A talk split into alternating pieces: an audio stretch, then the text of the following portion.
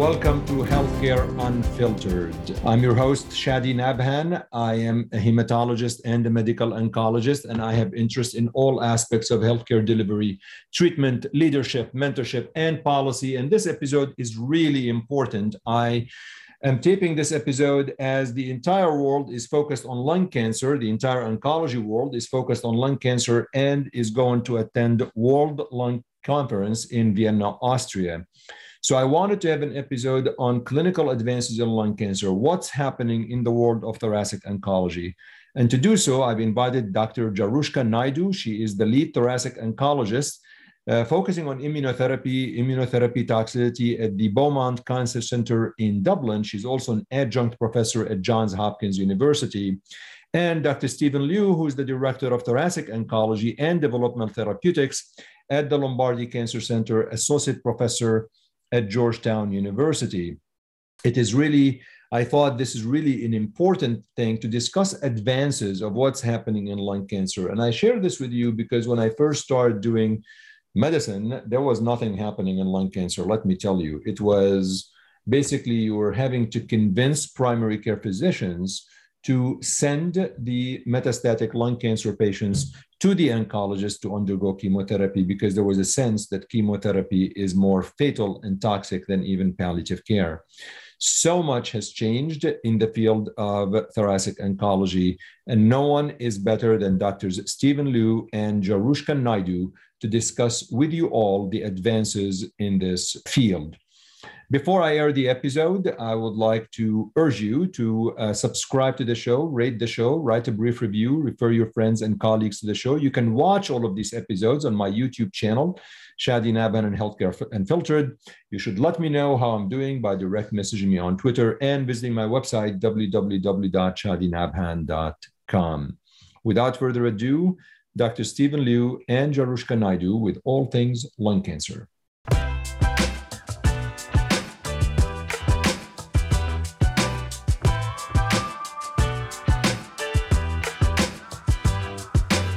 Okay, folks. Well, welcome to Healthcare Unfiltered. I'm very delighted that you're going to be listening to this podcast episode around the time of World Lung, where everybody is talking about lung cancer and the advance in lung cancer. And to discuss all of these, uh, I'm very delighted to have Dr. Jarushka Naidu and Dr. Stephen Liu uh, with me on today's podcast.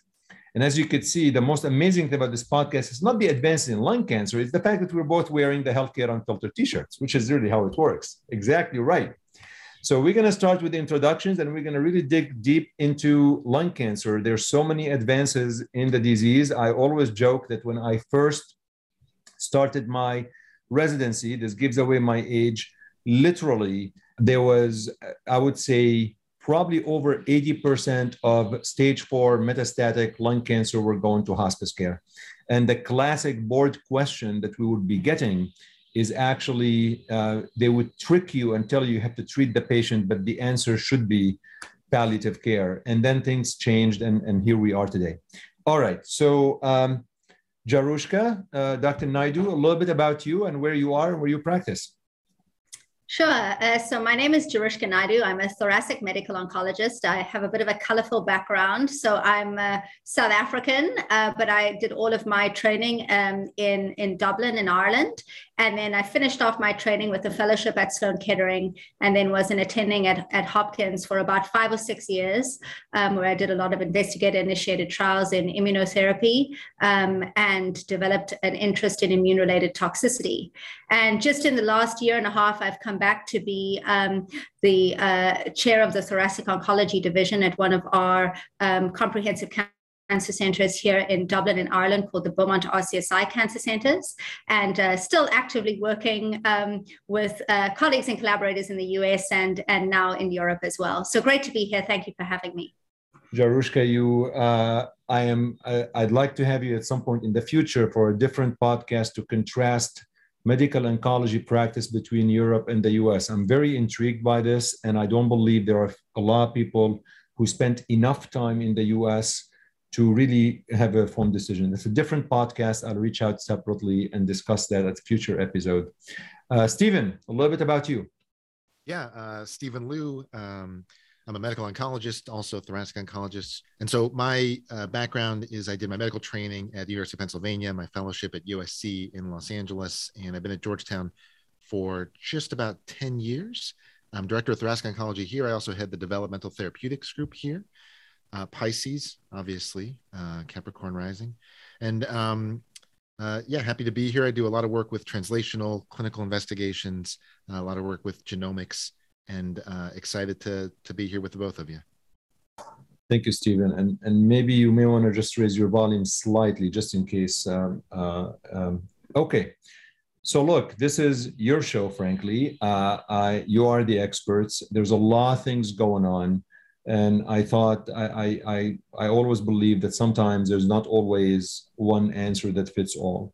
But as we think with lung cancer, maybe you just had the, the ASCO meeting in 2022, and we also heading into World Lung, and there are lots of things that happen in between. Anything that listeners should be aware of in the screening stage, adjuvant stage, which is when patients receive therapy after resection, or neoadjuvant stage when they receive therapy before resection or before definitive treatment. Um, Jarushka, will start with you. Is there anything in that space we should focus more on metastatic disease? Yeah, I think um, you know, thankfully, we've seen advances across the whole gamut of lung cancer, which is really um, heartening to see.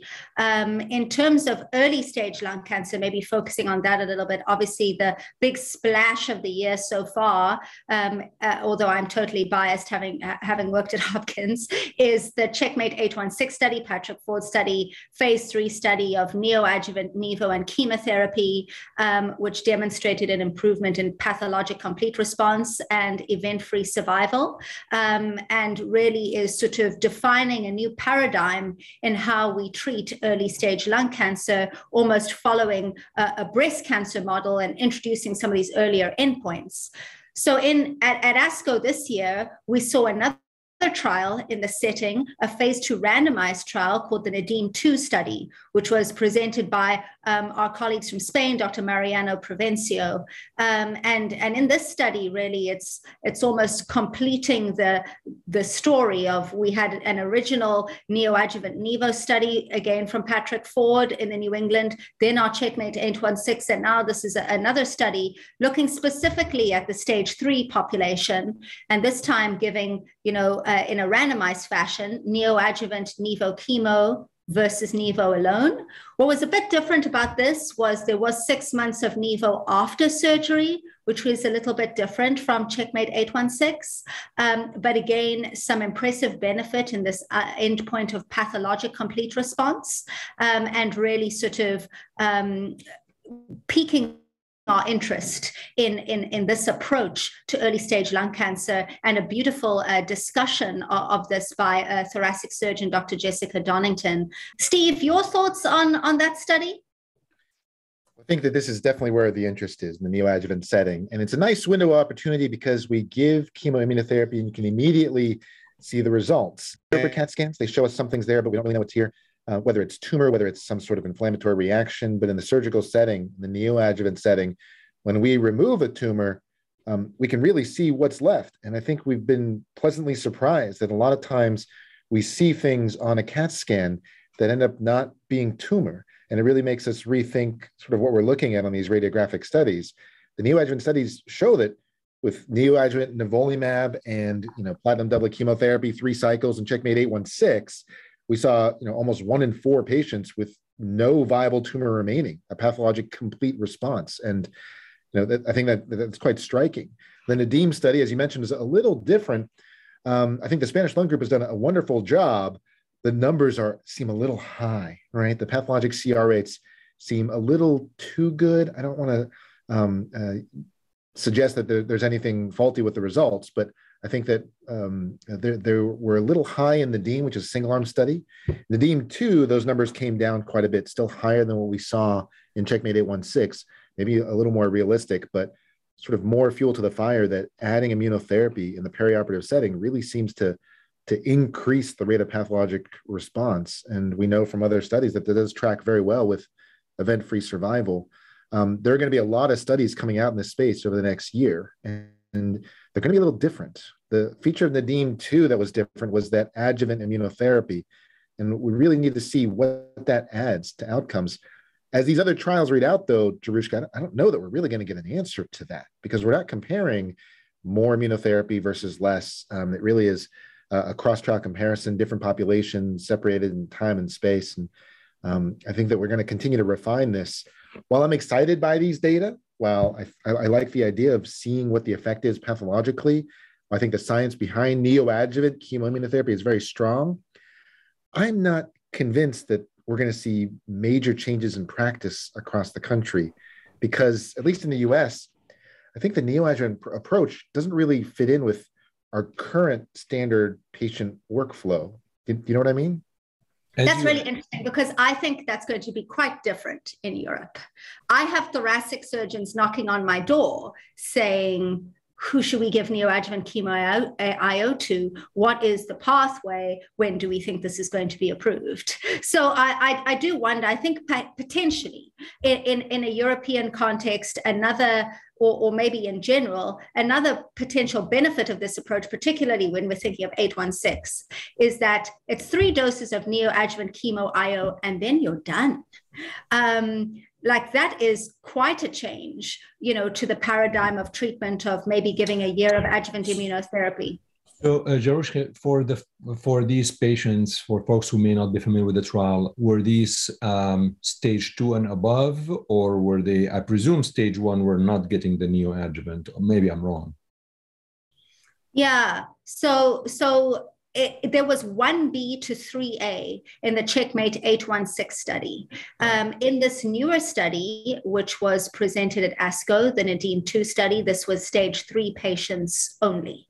So uh, that is a bit of a refinement. Before we move on to next one, Stephen, do you feel that the field of thoracic oncology is ready to adopt a pathologic response as a proper surrogate endpoint that um, you know when you design a clinical trial that you're comfortable to change clinical practice with, or do you think still overall survival needs to be established?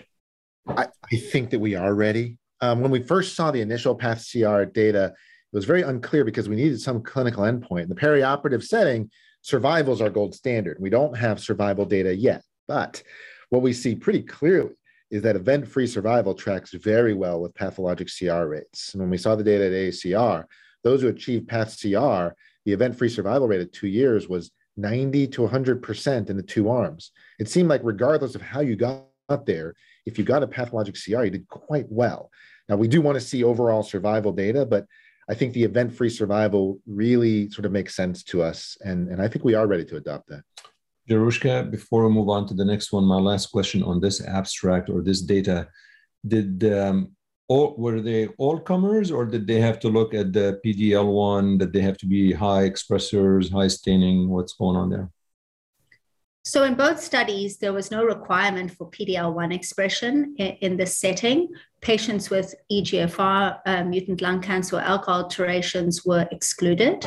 But um, what we did see in both the studies was that higher PDL1 expression was associated with improved response rate. So, intuitively, what we would have expected to see will be interesting to see if your prediction will be uh, correct in terms of difference how these are. I I, I tend to believe um, that patients after surgery maybe they might tolerate chemotherapy uh, you know less than uh, before surgery but who knows you're, you're totally right about that i think in every solid tumor it's easier to deliver therapy beforehand but when i think of of the us right now um, and it's not that we don't believe in these data. And if this were the only perioperative immunotherapy option, we would figure out a way to make it work. But remember, this is happening in a world where we have approval and even longer follow up with adjuvant immunotherapy. And in the PDL1 high subgroup, with, with a quite powerful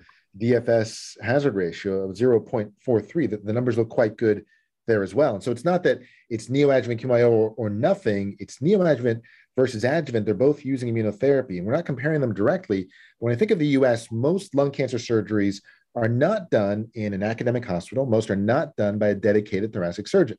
Most are done by a community cardiothoracic surgeon. And these cardiothoracic surgeons are in, in demand and they're very busy. And the decisions to, about perioperative therapy, these are discussions we have in a multidisciplinary tumor board. And unfortunately, I think right now, most patients that undergo lung cancer surgery are not discussed at a multi-D tumor board. Now that can change, it will change over time. But today, I think the workflow is that patient is identified with a lung mass, referred to maybe a pulmonologist or a radiologist for the biopsy, and then referred to a surgeon. And the patients that get referred to a medical oncologist to have those discussions are certainly more likely to receive perioperative therapy. But the patient who has no interest in that, the patient who says, This is a lung cancer, I want you to take it out tomorrow, that person never gets referred and they go right to surgery. And we see them after the diagnosis where we discuss adjuvant. And I think that it'll take a little while to sort of change that workflow. While you're at it, let's move to the next one. Well, I think that um, outside of the, the perioperative space, we certainly saw a lot of advances, uh, a lot of new data in the targeted space. Uh, when we think of targeted therapy, EGFR, ALK, ROS, BRAF, these are drugs, uh, targets where we have FDA approved drugs. But the most common mutation in advanced lung cancer is KRAS. And for decades, we've been told that this is simply not a druggable target, that no targeted therapies would work there. It was used more as negative selective therapy, uh, where we found a KRAS mutation, we wouldn't think of any targeted therapy. That changed recently with the CodeBreaK 100 data showing that sotorasib or AMG 510 is an effective agent, response rate about 37%, leading to its accelerated approval by the FDA. At ASCO 2022, we are now starting to see some data for another selective KRAS G12C inhibitor, and that's adagrasib. And adagrasib was studied in the KRYSTAL 1 study in patients with KRAS G12C non small cell lung cancer who had had prior chemotherapy and prior immunotherapy. And when these data were presented in a simultaneous publication in the New England Journal of Medicine, um, you know, I, I, think the data were received differently. Some people really felt it was really very similar, almost identical to sotorasib interchangeable, whereas others really saw some differences between the two. And uh, you know, Jarushka, I wonder wh- where you landed on that. Is this just another brand, another uh, uh, version of this same KRAS G12C inhibitor, or are there meaningful differences between these two drugs? Yeah, so I think with the excitement of being able to drug KRAS G12C at all, I think it's always welcome to have more than one agent that we're um, we're assessing in clinical studies, and also obviously in terms of um, patient access to some of these newer agents. Having said that, I think um, there are certain aspects of the KRYSTAL One study that uh, didn't look as positive as I had hoped. So I think the toxicity data clearly adagrasib is is more toxic if we if we look at the toxicity data compared to sotorasib. Um, now there is a newer formulation of this medication. Right now it's being given in capsule form, and this is being um, revisited to be given in, in tablet form, which apparently will will help with some of the GI side effects. The main side effects, GI side effects occurring, uh, including diarrhea, nausea nausea, vomiting, um, sort of 60 to 70% incidence of all grade toxicity, but thankfully high grade toxicity relatively low. But still, this is sort of um, substantially more than we saw in, in some of the sotorasib studies. Having said that, um, some data that's included in, uh, in KRYSTAL One, not just in the presentation by Alex Spira of KRYSTAL One, but also a separate presentation focused specifically on intracranial activity, I think was um, something of note. So we do know that KRAS mutant non-small cell lung cancer has a predilection for the brain, and that brain metastases are a critical um, component of this disease that can lead to morbidity, morbidity and even mortality. And we see here an intracranial response rates in, in around the 30% mark. Now, again, it's not a slam dunk in terms of intracranial activity that we're, we're, perhaps used to seeing from targeted therapies for other oncogene addicted lung cancers. But perhaps I'm a little bit more sanguine about this. It is KRAS mutant lung cancer. I don't think we should only call it successful if it's alectinib you know, in ALK rearranged lung cancer, I think it's still an incremental step forward. And perhaps for this subset of oncogene addicted lung cancers, we're just going to need to be a bit more creative and it's going to be combinations for this group. What do you think, Stephen? So um, I, I, agree with the points that you've made, but just to provide a, a, little balance, when I think of the tox, while the numbers do make it seem like adagrasib is a more toxic medicine in terms of, of the rates, I'm, I'm not convinced that it's going to be all that different. When we look at toxicity requiring discontinuation of drug, side effects that really say we can't continue this. It was identical in the two studies, right? 7% in both arms. And, um, you know, we're not quite sure we've settled on the right doses of either of these drugs, frankly. I'm not, not convinced of that. One thing that I think could be skewing the toxicity is the setting where this has been studied. And KRAS is different from EGFR and ALK in a lot of important ways. I think we're, we're still teasing that out. Um, certainly, the outcomes are, are, a little lower, the response rates are lower overall. But an important fundamental difference is that KRAS G12C is almost always a smoking related mutation, right? Just sort of the, the biochemistry of it. This mutation occurs really from the exposure to aromatic hydrocarbons. This is a tobacco related mutation. And as a result, a lot of these patients will respond to immunotherapy. Because of that, because we can have long term survivors with immunotherapy, maybe cures with immunotherapy, we are using immunotherapy first in this group. That's different from EGFR and ALK. As a result, most of the patients, almost all the patients on both of these studies received immunotherapy before they received their targeted agent. Now, the number of patients who got immunotherapy a little higher in KRYSTAL. And what we don't know from these data is the proximity from starting the TKI to immunotherapy. Because if you had immunotherapy first and then a couple months of chemo, then the TKI, maybe that tox is a little bit easier than if you went right from IO to TKI. We know from EGFR, we know from from ALK, from a lot of data that, that you're you're generating, Jarushka, that giving targeted therapy in a driver positive lung cancer after immunotherapy is more toxic. I don't know if we know why, but it's clearly more toxic. My guess is that if you were to give KRAS G12C, sotorasib, or adagrasib frontline without any immunotherapy, I think the tox would be very, very, different. But uh, uh, am I? I mean, it just listening to your conversation as a non lung cancer uh, expert, I kind of feel we are going to end up having about ten of these drugs, like an ALK, and then um, uh, suddenly we moved KRAS from a non-targetable, uh, non-druggable uh, target to druggable target, and within a few years we're going to have so many of these drugs, and you're gonna, you guys need to figure out a way to guide us how to choose when. Is, is that a fair assessment? And if that's the case, uh, maybe I don't know. Put on your business hat here. Is it is it that common? Like, what's the percent of KRAS, you know, G12C in lung cancer, and why are all drug developers running after it?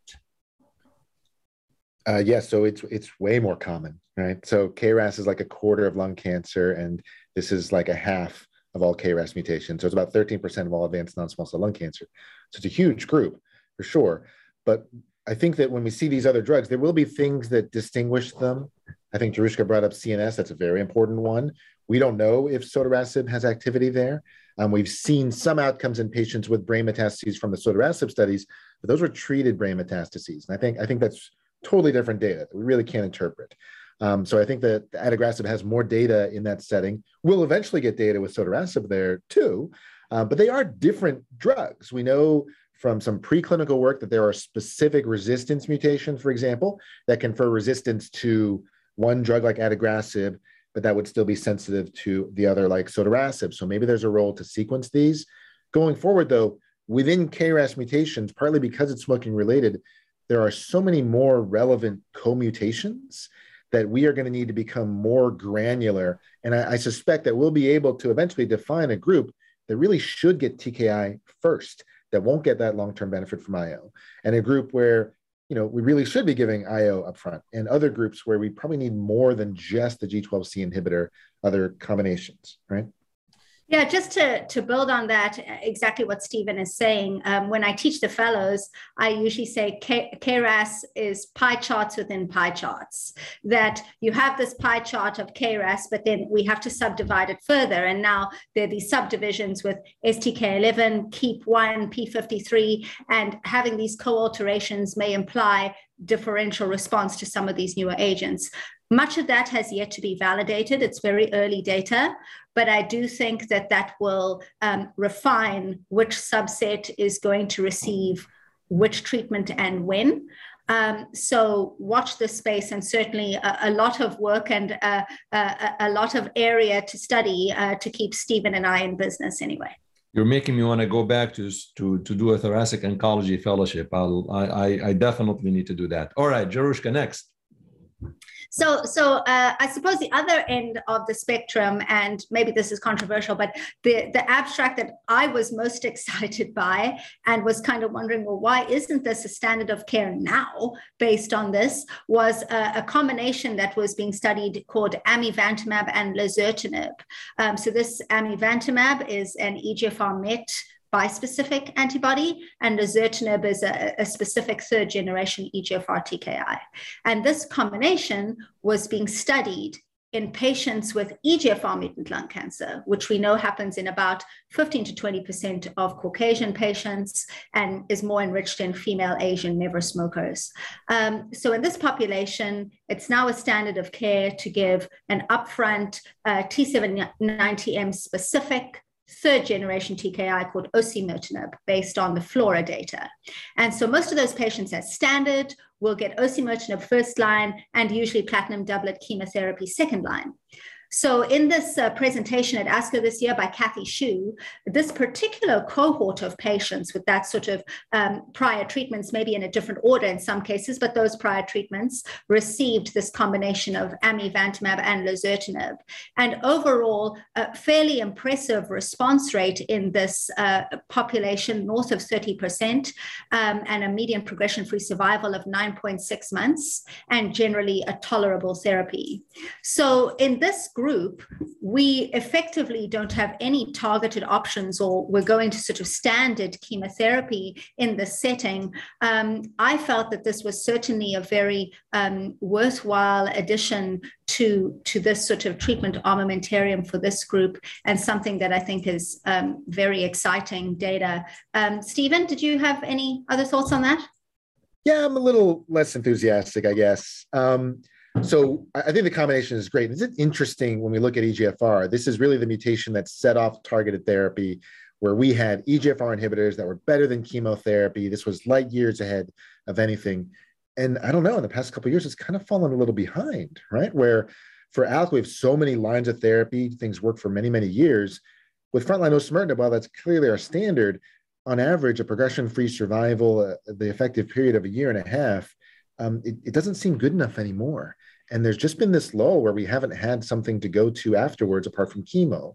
And, and it, it doesn't doesn't seem to make sense that, it, that, that the progress would be so slow. I think the reason the progress is slow is, is that progression after osimertinib is very heterogeneous. There are lots of different paths to resistance. These data that, that Kathy Shu presented, I think were very good. I think the outcomes are very good. But I think they're even better if you look specifically at the groups where we expect this to work. Amivantamab is a bispecific antibody that targets EGFR and MET. And we've seen in previous presentations that if you specifically looked at groups where resistance was mediated by EGFR or MET, meaning MET amplification or overexpression or mutation or EGFR amplification, if, if, if, it was something along those targets that was driving it, the outcomes were even better. You're enriching your population.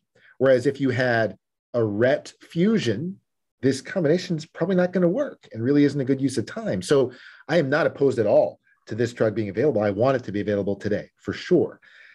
But I think we need to see a little more about the population where this really works so we can properly direct this where, where it's going to be effective. I don't think that this really should be an empiric approval um, because I think that its effectiveness is going to be limited to to a definable population. So, Stephen, that, if I'm hearing you correctly, what you're asking for is patients who are failing osimertinib. You want to understand their molecular subtype a little bit more because they're not they're not homogeneous. Am I?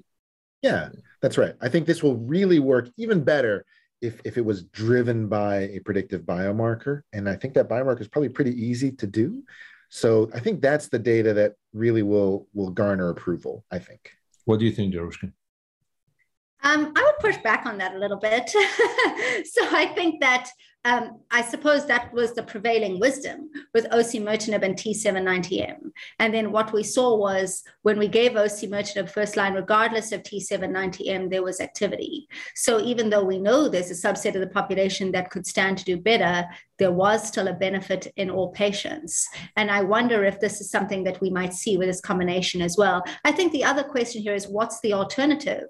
Are we are we happy to give docetaxel instead of amivantamab and lazertinib? Uh, or you know would we necessarily withhold this combination in favor of docetaxel and those who don't have uh, met alterations? I'm not so sure about that um, you know given the toxicity and and and you know those other considerations. So may i ask i mean so so but patients who fail osimertinib this was not a randomized study right?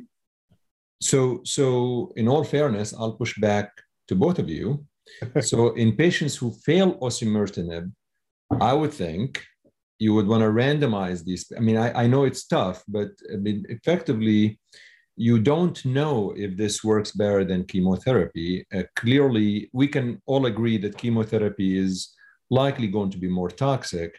And maybe because this is more targeted, it should work better. But shouldn't the trial design would be failing osimertinib randomization to this experimental arm versus chemotherapy, which is the current standard of care? Jarushka first, and then Stephen. So there are two phase three studies that are examining these this combination in a randomized fashion, Mariposa um, one and two. So I think some of these are going to be looked at in in larger, more formal studies, um, and there are enough patients I think to answer these questions. I think the difficulty comes in maybe rarer subsets of of non-small cell lung cancer where we're I think doing randomized studies will be far trickier. In the EGFR setting, we probably will have phase three data. Yeah, I agree. Stephen, agree. All right, Stephen, next. Another type of EGFR mutation we see is EGFR exon 20. Um, this is a, a, a, less common EGFR mutation, but it's still a very relevant one. I think for many years it's been very frustrating. We know that for EGFR sensitizing more common mutations like deletion 19 and L858R, we have an oral TKI like osimertinib that's very effective, that works very well um, but it doesn't work so well for an EGFR exon 20 insertion. But we also know from our immunotherapy data that immunotherapy doesn't seem to work uh, across the board for EGFR very well. So if we have a cancer with an EGFR exon 20 insertion, we don't really have the benefit of targeted therapy, and, and we don't really have the benefit of immunotherapy either. So really, the standard has been chemotherapy alone, which is, seems sort of antiquated. Now, fortunately, that changed in the past year or two with the introduction of amivantamab and mobocertinib, both now FDA approved in previously treated EGFR exon 20. But I think there are limitations to both of those drugs. There's certainly room for more. And what we saw from Dr. Helena Yu was some data from CLN 081. Um, these are a little more mature data. This study is still in escalation, um, uh, but really, I think they've settled on a dose of 100 milligrams. And, and what we saw here is that you know, the, the response rates, uh, I think, are, are modest but encouraging what really caught me was I think the toxicity profile seemed a little more appealing. Um, while I know that there are other drugs in this space, I you know took away from the, the presentation here that this drug looks very promising to me, and, and I'm I'm excited to see a little more information about this. What do you think, George? Um, so uh, I thought I thought the presentation was good. Obviously, it's great to have more agents again, this sort of rarer subset of EGFR exon 20. I suppose I was less impressed by the data in the sense that I'm, I, you know, I, am not sure it's necessarily a, a, huge step forward in terms of response. But of course, it's it's early in the development of this agent. Um, to harken back to what I said before about intracranial activity and targeted therapy, I think that's where this data was had something new. So uh, we saw in the previous studies of amivantamab and mobocertinib that patients with brain metastases weren't included, um, or they were treated metastases, uh, as Stephen had mentioned in another context, whereas these data did show um, a small number of patients with brain mets were allowed to partake in the study, and there was some, you know, uh, data of intracranial response. So I think that is probably the exciting piece of this agent, um, perhaps more so than the the overall response data. I think they're, they're tied together though, right? So I think that the reason we're seeing some CNS efficacy is maybe they've this, this compound's able to parse out wild type and exon 20. And because maybe the, the safety profile could be better, maybe we can push the dose a little higher. And maybe that's sort of driving some of those CNS responses. And I think that the, the currently available drugs do have some limitations. Um, I think that if, if we can find a more tolerable less toxic uh, therapy, I think there'll, there'll be space for it. Um, so, so you know, stay tuned. It's small numbers. It's sort of early, but I think that the the more favorable toxicity allows us to push the dose higher, and that I think allows more CNS efficacy.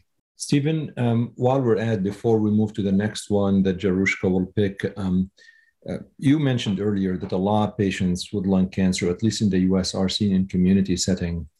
Do you find that, at least based on maybe talking to your colleagues or, or, or even maybe seeing these referrals, that the there's a detailed pathology um, uh, sequencing information telling you which exon and, and, and so on? Or do you find yourself sometimes when you see these referrals, you don't have complete information, you have to do it your own? How, how do you see the community oncology adapting to these fast advances, specifically on these exon 20, exon 19? Eh, you know what I mean?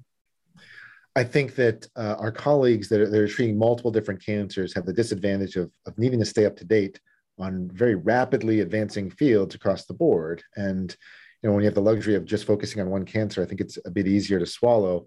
It is an impossible task, I think, to keep up to date with everything. And genomics moves so quickly. You know, Chadi, you know this better than anyone.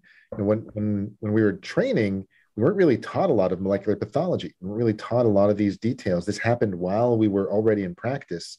And so for an oncologist who's been in practice for 10 or 20 years, uh, you're asking them to learn a whole new field of medicine that they really had no exposure to and to learn it very quickly. It's not just memorizing the medicines, the granularity um, with with with all the newer genomic alterations that we're responsible for is is only going to increase. And it's not enough to know if an EGFR mutation is there or not. You have to know specifically which EGFR mutation it is, and you have to be able to sort of learn this new language because it doesn't just say, you know, uh, common EGFR mutation. It, it might yeah. say EGFR, a duplication, a bunch of letters and numbers, and you know how do you figure out what that means? So I think that uh, a lot of our busier oncologists are doing the best they can. They're doing a very good job, there's a lot of room for improvement. And I think we need to find ways to make these data a little more accessible, a little more translatable, um, because these tiny details really matter, and we really can give we can give the wrong medicine if we misinterpret these results.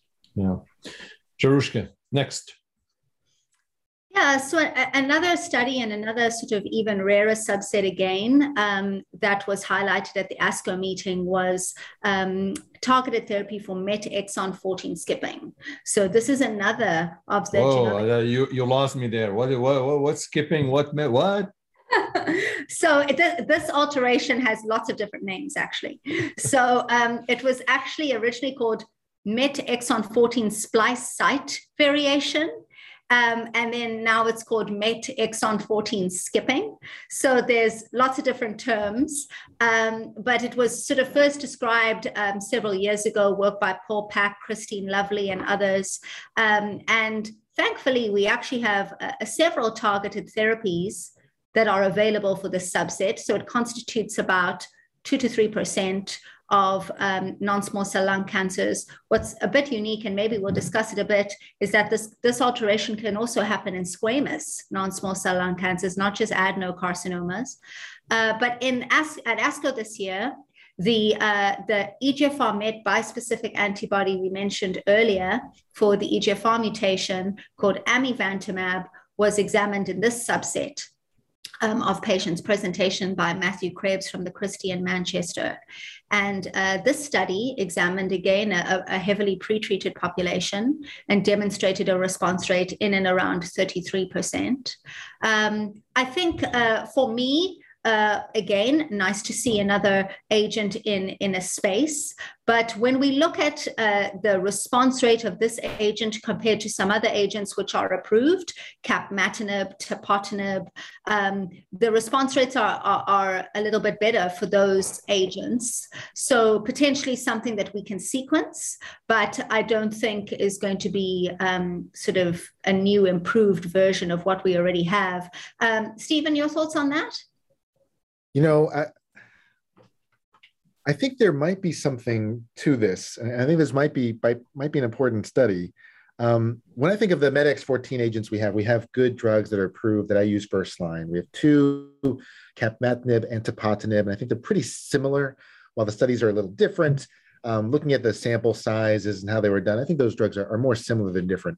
Now, while these I think are my preferred first line option, um, we're not talking about three year PFS with these. We're not talking about 90% response rates. I think these are sort of early generation drugs. And I think we have a lot of work to do. But my challenge with these agents is the toxicity.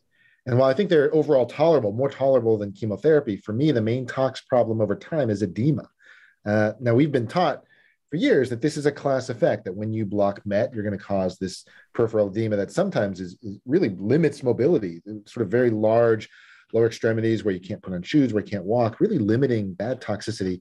And you, you try diuretics. I don't think they work. Um, you, you, can move fluid around with compression stockings, but ultimately, to drop the fluid, you drop the dose. And as you continue dropping the dose, it limits intensity. And I think that sort of explains some of the uh, limited long term efficacy results. So to me, the problem with MET inhibition is that edema. And if you could take that out, if you could have less edema, uh, I think you could really sort of improve long term outcomes. What was interesting for me about amivantamab is that the rates of edema were a lot less. Um, you know, 1% grade three, 25% overall. So there's still C edema, but a lot less. Now, I guess it sort of depends on how you look at it.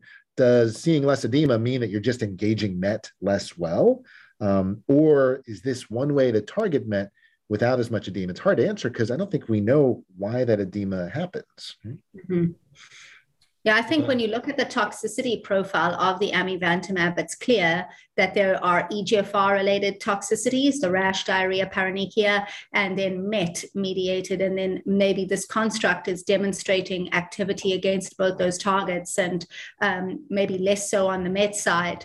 Yeah, I think something to watch but I, I, guess I just wasn't bowled over by the data. I think in addition, but um, you know, happy to watch the space. well, nice. I think a nice learning point from this is when we first saw this cohort at World Lung from Dr. Alexander Spira, um, the response rate was was way higher, like 64%. Disease, the, the disease control rate was like 100%.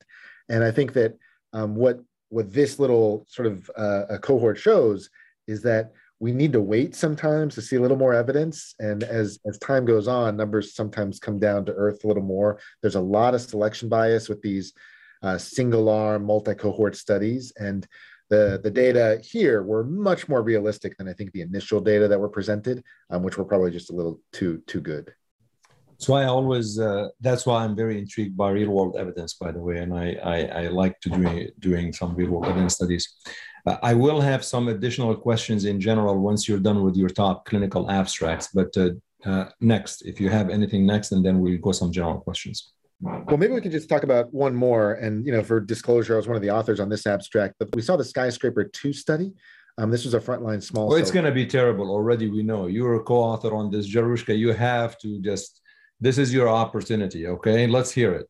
Well, I can I can head you off in the past. The study was a completely negative trial, right? And so this was a frontline small cell study that built on our current standard of carboplatin, etoposide, and atezolizumab, and they're randomized to tiragolumab or placebo, followed by atezotira or atezo maintenance therapy. And know, the study was a little different than the original IMpower 133 trial that had allowed patients with untreated brain metastases. Um, and so that was a, a slight difference overall in the trial. And when we look at the study, the addition of tiragolumab simply did not improve outcomes. There was no improvement in progression-free survival and no hint of improvement in overall survival. And while it's the interim survival analysis, the study won't change. Those outcomes won't change. The study will be negative. The addition of tiragolumab really uh, uh, an experiment that didn't pan out. There was no improvement in outcome here. And what is, is that drug? Tell us a little bit about tiragolumab, the, the drug, please. Yeah, tiragolumab is an anti-TIGIT antibody. And this really got a lot of attention based on the Cityscape 2 study. This was a, a randomized phase two trial in non small cell lung cancer, where patients received first line atezolizumab on label um, for PD L one high at least, uh, and were randomized to receive atezo alone or atezo with tiragolumab. The addition of tiragolumab in non small cell, at least in that PD L one high group, significantly improved progression free survival and overall survival um, really impressive numbers, and that spurned a bunch of randomized phase three trials with tiragolumab, as well as many tiragol- anti-TIGIT studies from other companies. And so there are multiple phase three trials here. This was the first to read out, and and it was negative. Now, it was based on mostly preclinical evidence that PVR, which is the ligand for TIGIT, is highly expressed on small cell. But I think a discussion point here is that there was not really small cell clinical data for this, that there was not a randomized phase two. And I think some people wondered if, if we really should be going to large phase three trials um, uh, based on, on sort of earlier lines of evidence. Jarushka, is this the dead, uh, the death of this class of agents? What are your thoughts? So, um, unfortunately, I think it might be. um, so we were all very excited about TIGIT. Um, there was a lot of, I think I see parallels between this and, and LAG3 and, um, and other um, immune checkpoint molecules that we thought were, were looking very exciting. But then, you know, um, when we took it to later phase studies, um, we didn't see a difference. I think, you know, small cell and Stephen obviously is the expert in this area. You know, uh, we this is why there was so much excitement about atezolizumab. That was the first, you know, advance we had seen in extensive stage small cell lung cancer in over 30 years. And yes, some may argue that the magnitude of the benefit was not great um, and that it doesn't move the needle appreciably compared to platinum doublet chemotherapy. But I think this is a good example of reminding us that to move the needle in small cell is a huge step forward. And uh, unfortunately, tiragolumab but the dust here and didn't show a, any benefit. Now, whether we're necessarily going to see similar things in non-small cell lung cancer, I think you know we'll wait for the data. But um, based on some of the data that we've seen so far, I would be concerned that this uh, is not looking promising for this agent. And certainly the presenter uh, in the session was likewise puzzled by, um, by how packed the audience was uh, for negative data. Um, so, you know, shows that we're excited about immunotherapy, but unfortunately the reality um, in, in this circumstance. Yeah, I think that um, you know the different diseases. Small cells are very different disease from non-small cells. So I would still you know want to see the non-small cell data. Um, you know those studies have finished accrual. We'll we'll see those data soon enough. So I don't know if it's the it makes the target less valid, but certainly it's not valid in in small cell. I think we learned a couple things from the study. You know the study did allow patients with untreated brain mets, and we saw you know very favorable outcomes uh, relative to the original IMpower 133 trial, which allows us to extrapolate those data to patients with untreated brain mets. I think it validates the approach because the outcomes were, were very similar. And now we know that TIGIT is just not a, the right molecule to, to study in small cell.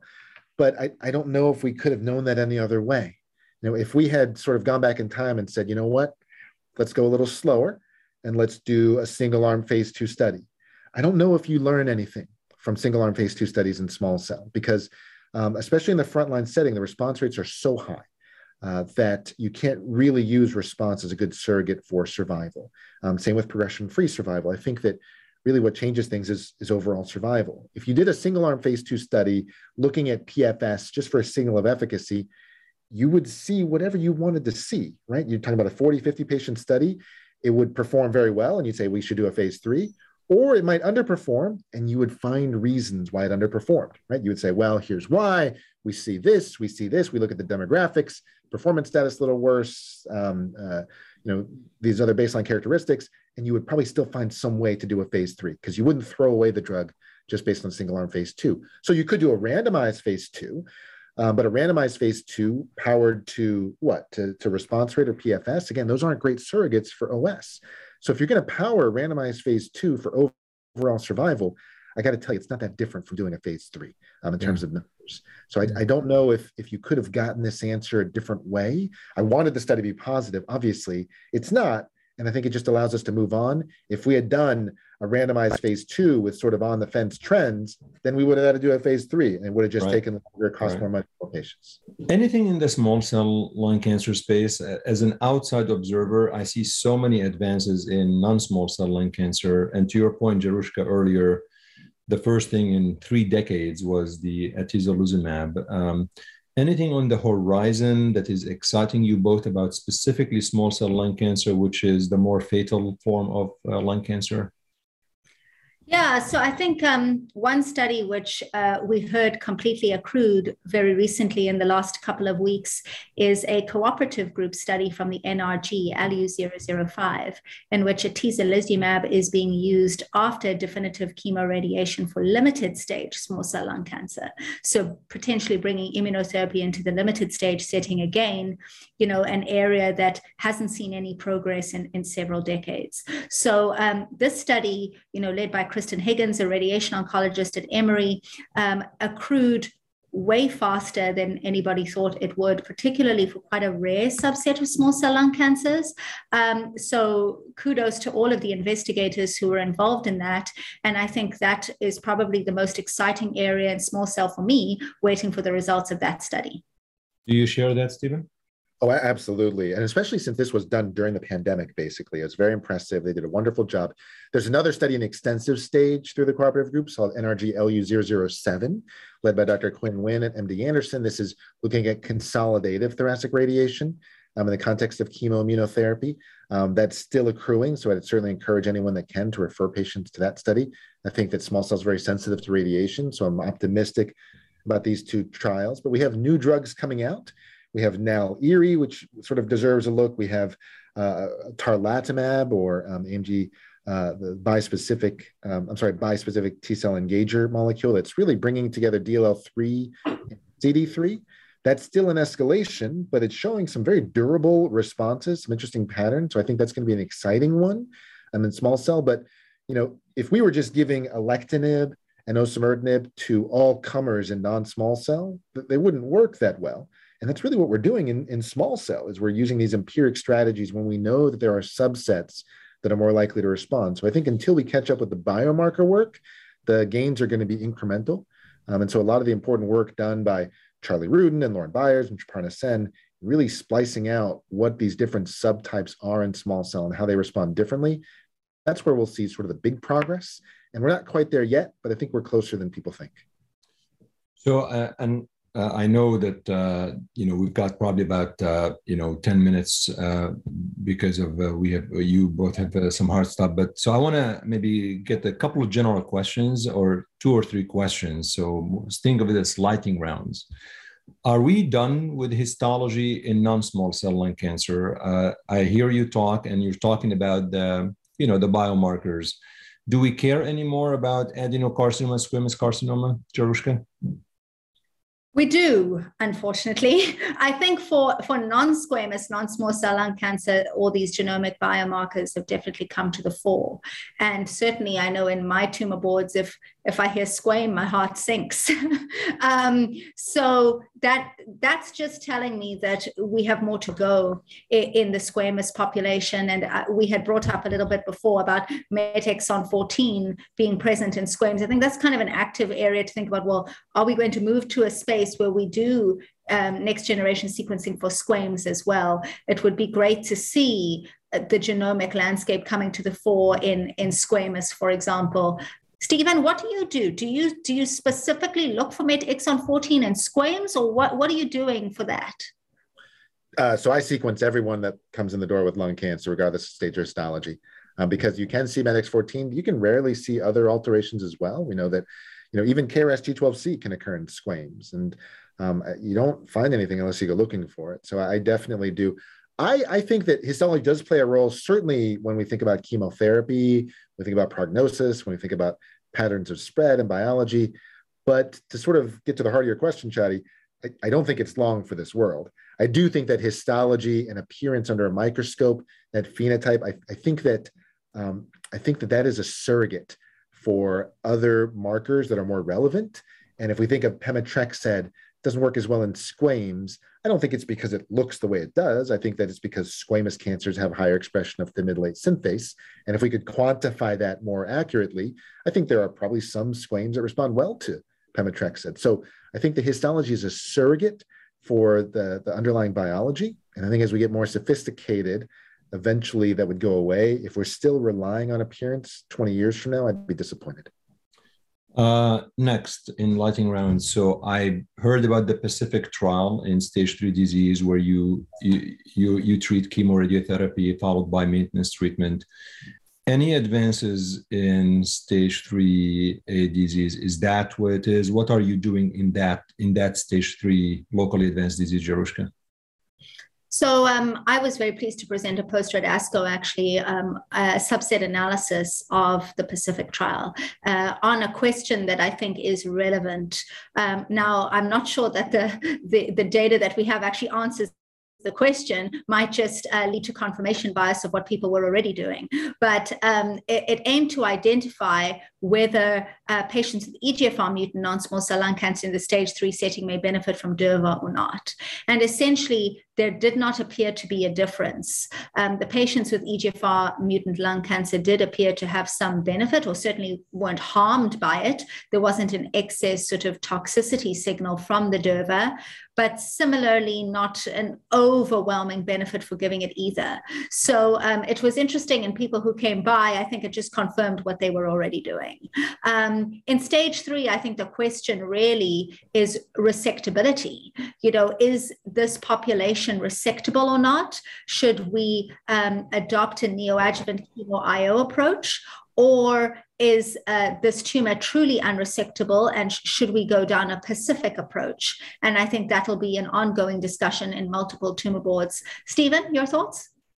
I mean, Pacific is clearly the standard. We have five year survival data. It is undeniable that we are curing more people by giving durva after chemoradiation. And that's been a huge advance.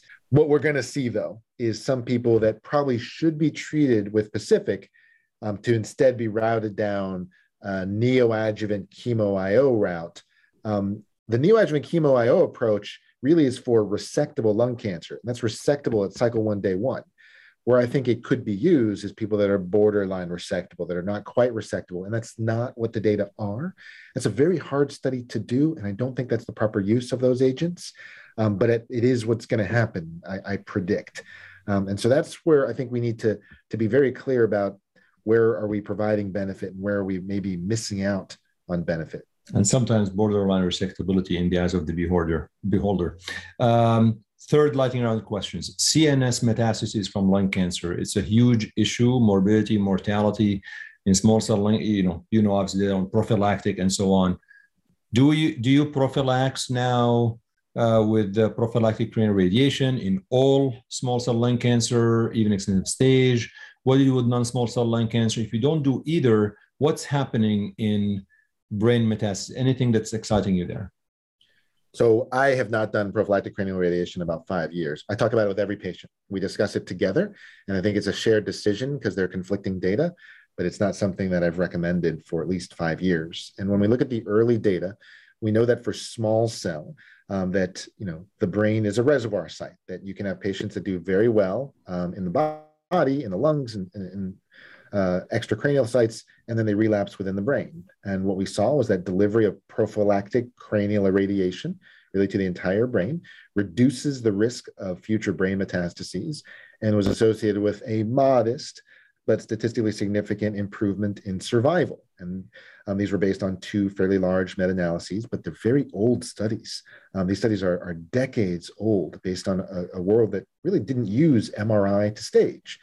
Um, those studies were replicated, at least in the extensive stage setting, the same study, except in this case, everyone got an MRI. So we knew they truly did not have brain mets at the start.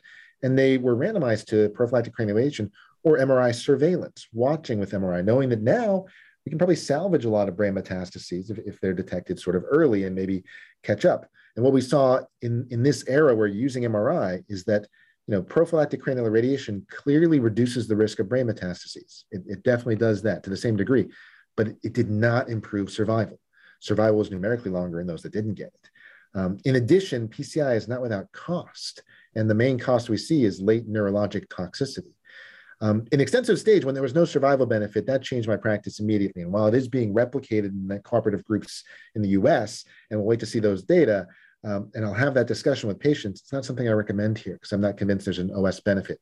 In limited stage, I would use PCI on my board exams, but probably not in practice um, because really, while the, the data haven't been generated at limited stage, I don't think they're going to be any different from what we saw in extensive stage. And when I think of patients with limited stage that have truly been cured from chemoradiation um, and prophylactic cranial irradiation, a lot of them have late crippling side effects um, in terms of dementia and cognitive problems attributed to the radiation. So for, for me, I think the cost is quite high.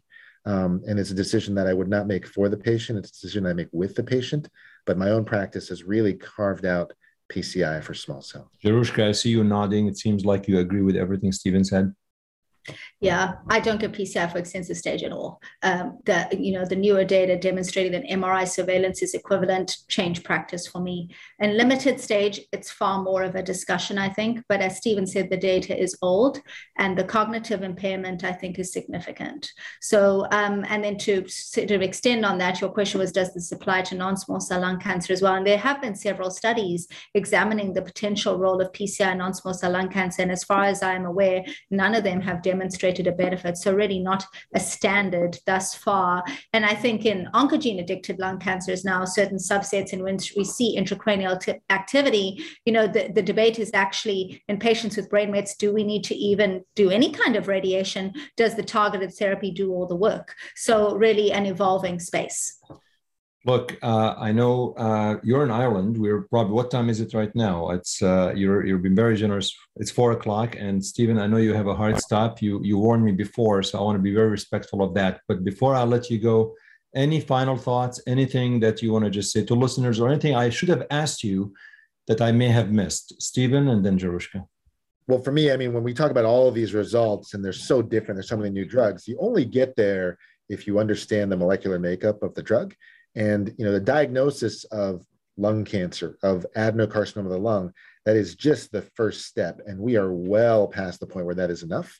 And so if, if someone's diagnosed with lung cancer you know that's not enough to make any treatment decision. You really need full molecular profiling um, uh, to make any type of, of proper treatment decisions and that is a discussion one day I'm going to have you and Jack West because I see you on Twitter always arguing what's the extent of the molecular profiling that you will do. So, you know, Jarushka, I'm all about the clicks and the fights on the podcast. That's what I try to do.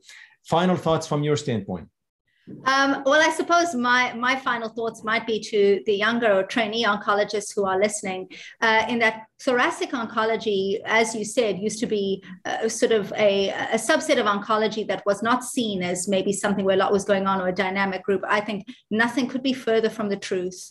Um, I think this is a, a very um, dynamic, exciting area to go into with uh, really has something for everyone in terms of immunotherapy, molecular testing, disparities, um, and, and, it has a, a, lot to give and a lot more work to be done. So for those who are interested in a career in oncology, I think thoracic oncology is where it's at. I definitely would do fellowship. Uh, Dr. Stephen Liu and uh, Jarushka Naidoo, thank you so much for coming on Healthcare Unfiltered. And we will see you in Vienna. Great. Great to see you.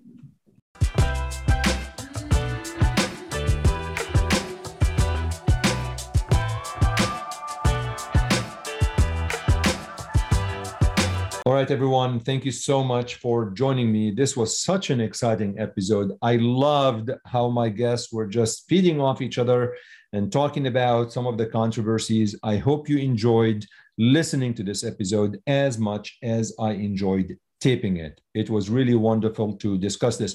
I learned a lot from listening and from having uh, my guests. I obviously not a specialist in lung cancer, but I already feel I know so much after this episode. So, you know, being the host, I'm a little bit selfish. I like to learn a little bit more. So I invite guests that can teach me, and hopefully in the process, they teach all of us as well. Please let me know how I'm doing. Refer your friends, colleagues, subscribe to the show, and let me know. Provide some feedback by direct message me on Twitter at Chadi Nabhan or by visiting my website at www.chadinabhan.com. I love to hear your thoughts. And don't forget, by the way, to ask for the amazing Healthcare Unfiltered t shirt. If you are a loyal listener, if you have listened to these episodes, please post them on Twitter and direct message me on Twitter so I could send you one of the Healthcare Unfiltered t shirts. Before I let you go, I would like to leave you with one of the sayings from a Lebanese poet, Khalil Gibran, he once said, Out of suffering have emerged the strongest souls. The most massive characters are seared with scars. Until next time, take care.